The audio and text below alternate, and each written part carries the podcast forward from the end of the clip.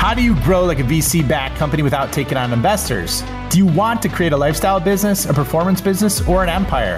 How do you scale to an exit without losing your freedom? Those are the questions, and this show is the answer. What is up, everybody? This is Ryan here on the Scale Up Show. I'm going to walk you through today what's kind of going inside my noodle. I've interviewed over 30 founders over the last three months. And then on top of it, I went to a mastermind in Mexico that was amazing. Uh, but it was really, really cool. And there is a, a common secret that I learned entrepreneurs do not talk about until they made it. And I'm going to share it with you today. This really, really hit me when I came back. And, and I've done a lot of reflecting. I, have I've done a lot of inward work. I, I've looked at my why and reconnected with that you know, if you look at the Simon Sinek three circles, uh, watch that video, talk to my executive coach about it. And something really cool that I did at the mastermind is I wrote my own eulogy. And I don't know if you've done that before. It's it really has a, a look at or helps you take a look at what the outcomes you want for your life and where you're going and what you want to do and make sure you're in alignment with those.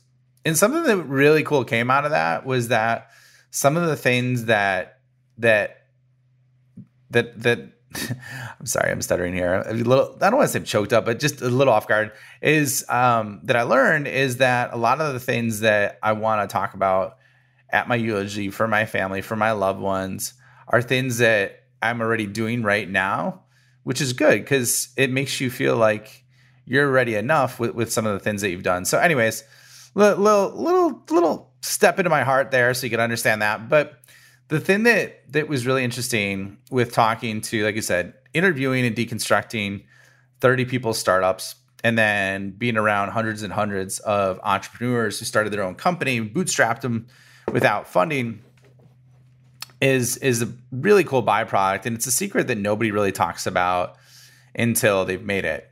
And it's it's a pattern and I I, I know why it happens. But let me tell you what it is. So essentially, what I've realized, and I've asked a lot of, of companies that are at 10 million, 20 million, 30 million, 50 million, 100 million. And these are the founders. These are the people that created it from nothing, right? They created an idea and they turned it into something that people may pay massive amounts of money for and have valuations of million, tens or hundreds of millions of dollars or even billions of dollars. And the commonality that I saw is that you you would think that people have this grand vision always about what they want to do and where they want to be and you hear all these terms about a 3-year and a 5-year plan. However when they're first starting off i don't think i've met one single person that knew exactly what they wanted to do and how it was going to look and how it was going to end up. And the common thing that i've heard and these are like insanely smart people like like ridiculous. And I'm not going to share their names with you, but these are people that are like off the charts, well respected in the business community, have done things that nobody else has ever done before. And what what they've all told me individually in confidence is that along the way, they they didn't know where they were going, and it, and a lot of times it wasn't even close to what they ended up creating. So the idea where they kept putting one step in front of another and then just trying to help people and overcome those problems and then iterate. Like like I literally had a founder yesterday tell me that he didn't realize how valuable his business was until he got feedback from a client that they weren't buying it for the reason he was selling it. They were buying it for a completely different reason.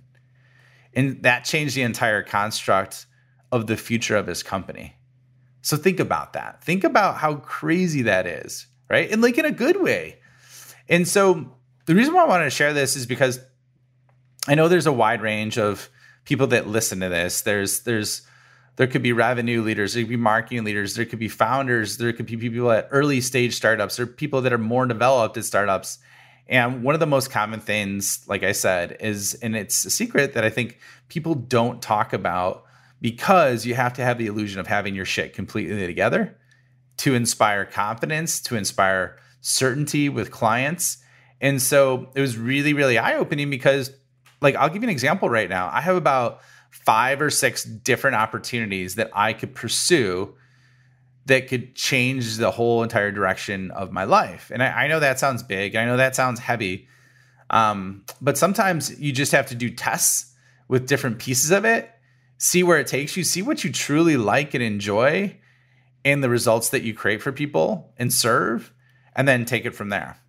So I, I just wanted to share this because, like I said, everybody that I see, whether it's online with their companies or organizations, they have the shit of always having everything all together, which is good. You want to inspire that confidence and certainty. However, one of the most valuable skills is testing and then closing every single door except for one, and then going through that door as hard as possible at the best of your ability with the greatest level of focus and detail to change people's lives and make the world a better place. So, real quick thought walk inside my head. This is a super short episode but wanted to share it with you.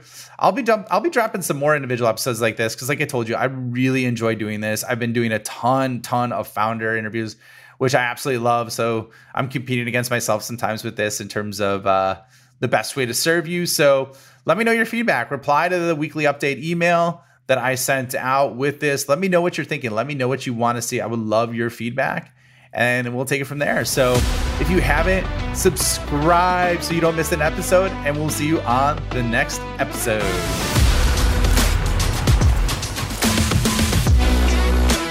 Thank you for checking out the Scale Up Show. My mission in life is to help founders and revenue leaders avoid all the pain and suffering in revenue growth so they can flip it and create a life of their own design. So if you enjoyed this show, please like, review, share it on social, and more importantly, just share it with a friend. Share it with someone that you think could learn and benefit from what you heard on today. But the more we get the message out, the more people we could help, the bigger the impact we make, and the bigger the community gets, which helps everybody. So once again, thank you for being a loyal listener. I appreciate you and look forward to seeing you on the next episode.